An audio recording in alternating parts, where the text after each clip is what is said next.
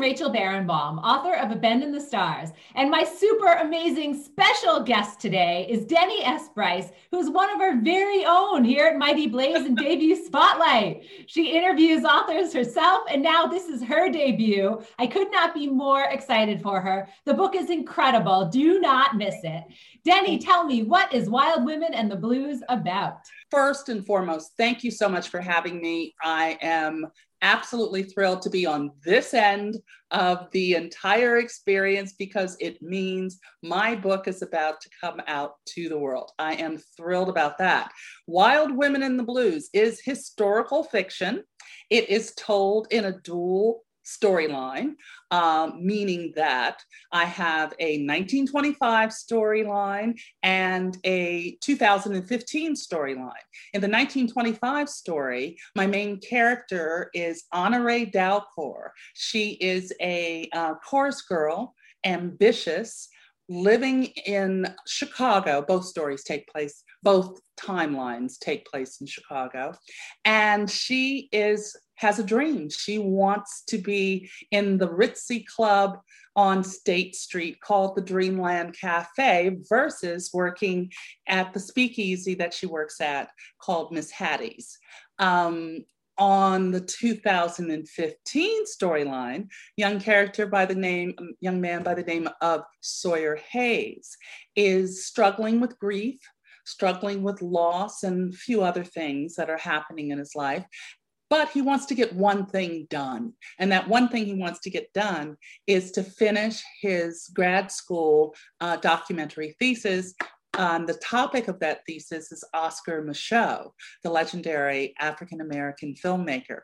And so he stumbles upon some information at his grandmother's house that leads him to Chicago and a senior living facility and meeting a woman named Honore Dalcour, who professes to be 110.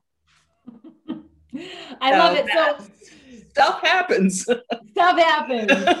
so one of my favorite quotes in the book, um, I've actually seen it written in a number of places while reading all these amazing glowing reviews coming out about your mm-hmm. book.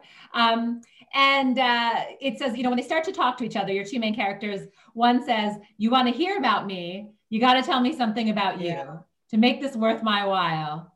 Why do we tell our stories right? I mean it's it's such a good way to put it. Like why should i tell you anything hey, about my life? Can you talk about actually that? that really came out of that character. She is um, not your um, she's not dying in such a way that she's going to go easy to the grave. She's kicking and screaming and even with her advanced years, she wants to cut a deal, make a bargain, tell me something before I give you the gift of my story. And um, you're absolutely correct because stories and our past and what we have to say about ourselves and what we can reveal is, is, is a gift to share with another person. And um, she still was the type of woman that was going to say, I'm not just going to tell you everything because you asked and because I happen to be in a senior living facility. You're going to have to earn it. And uh, that sets them on their journey in a way.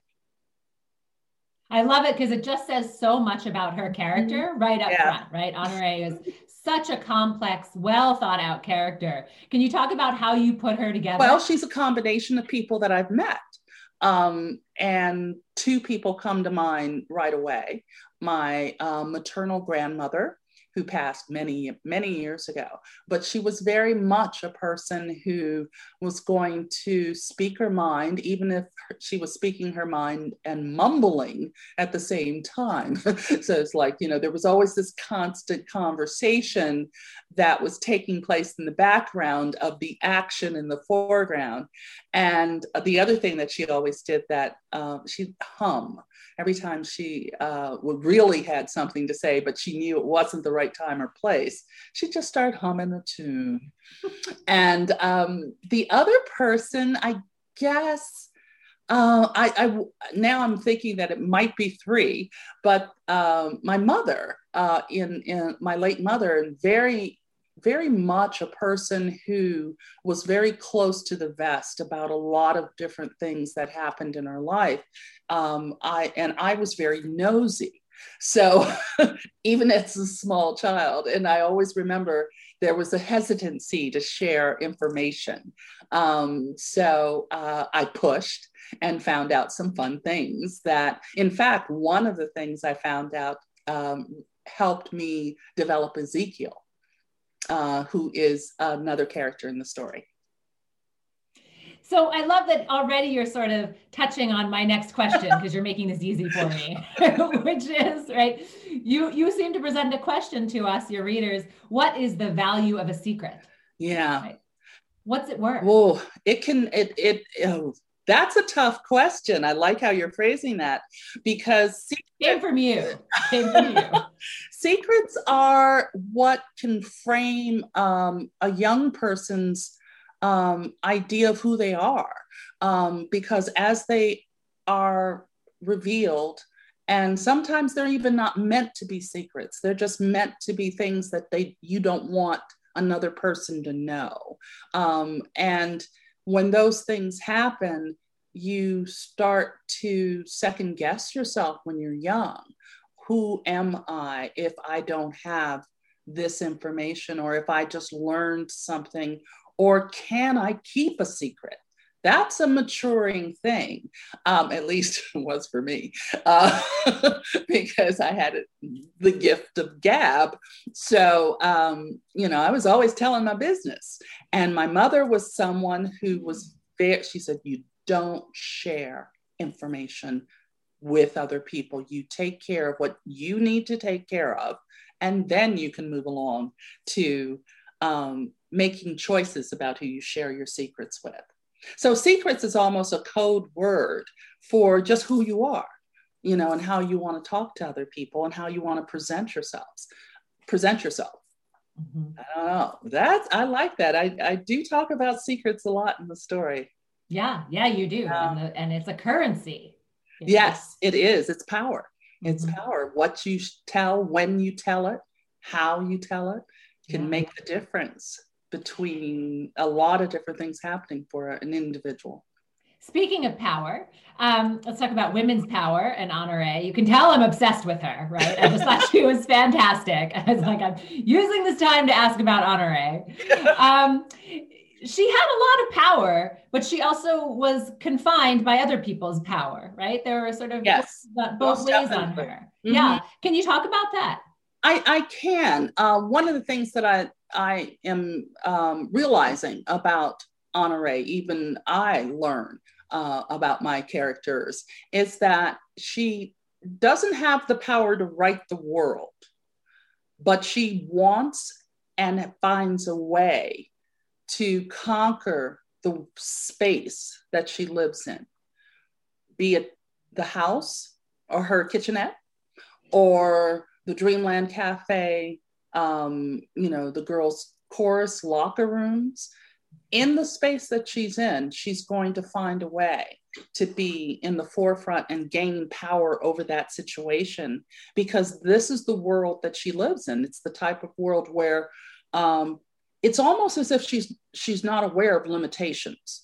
She's um, empowered herself to not only survive but use what she has for the best possible result that she can come up with, even if there's a lot of interference on the way. It's this classic question that I love of how does what is a woman's power, right? What does yes. she have, and what yes. how can she make her future with what she has? Well, I one of the it. exciting things about historical fiction these days, and I think it's going to continue for a while, is that we're we're just seeing more and more women in the forefront, and not um, only yay women, but we're also seeing women of color. Um, we're seeing those yay. books and those authors um, and those stories being told, and that is just such a wonderful place to be in. And I hope it only continues to grow and expand, and that there are just so many stories that our TBR piles continue to just get out of control. And that's the way it should be because we want to read these stories um, and um, they're being written and they're being shared. And that is exciting. About time. Like, give yes. me more. The more the better. They're coming. They're yeah, coming. I want to just switch gears. I'm going to ask you two more quick questions because we're okay. a little bit short on time here. But one, I have to ask you used to write fan fiction. Yes. Right? How yes. different is historical fiction from fan fiction? Oh my gosh. And do you well, miss it? Hmm. Um, not necessarily miss it. You can always write fanfic.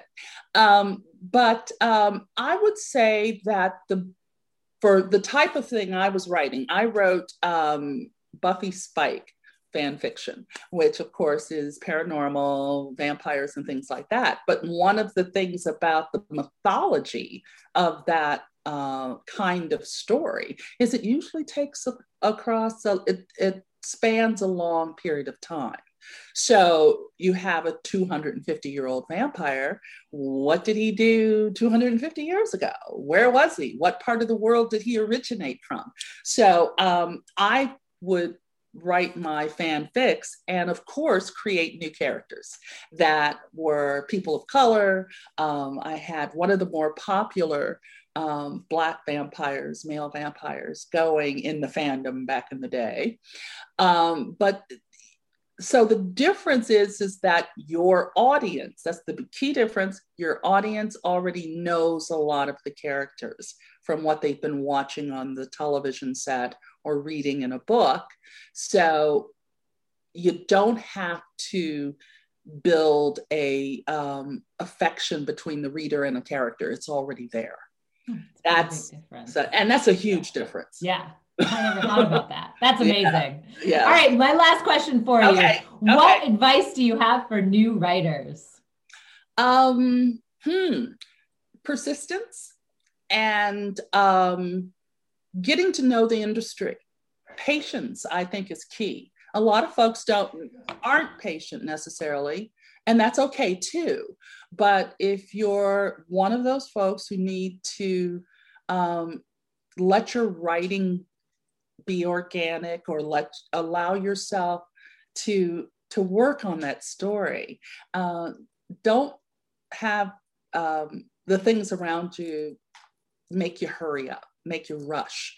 Um, I didn't rush. I pro- maybe I took a little too long, but I didn't rush. I said I am digging in here, and I have other things that I had to do in life. So be patient with yourself and don't be hypercritical. I love it.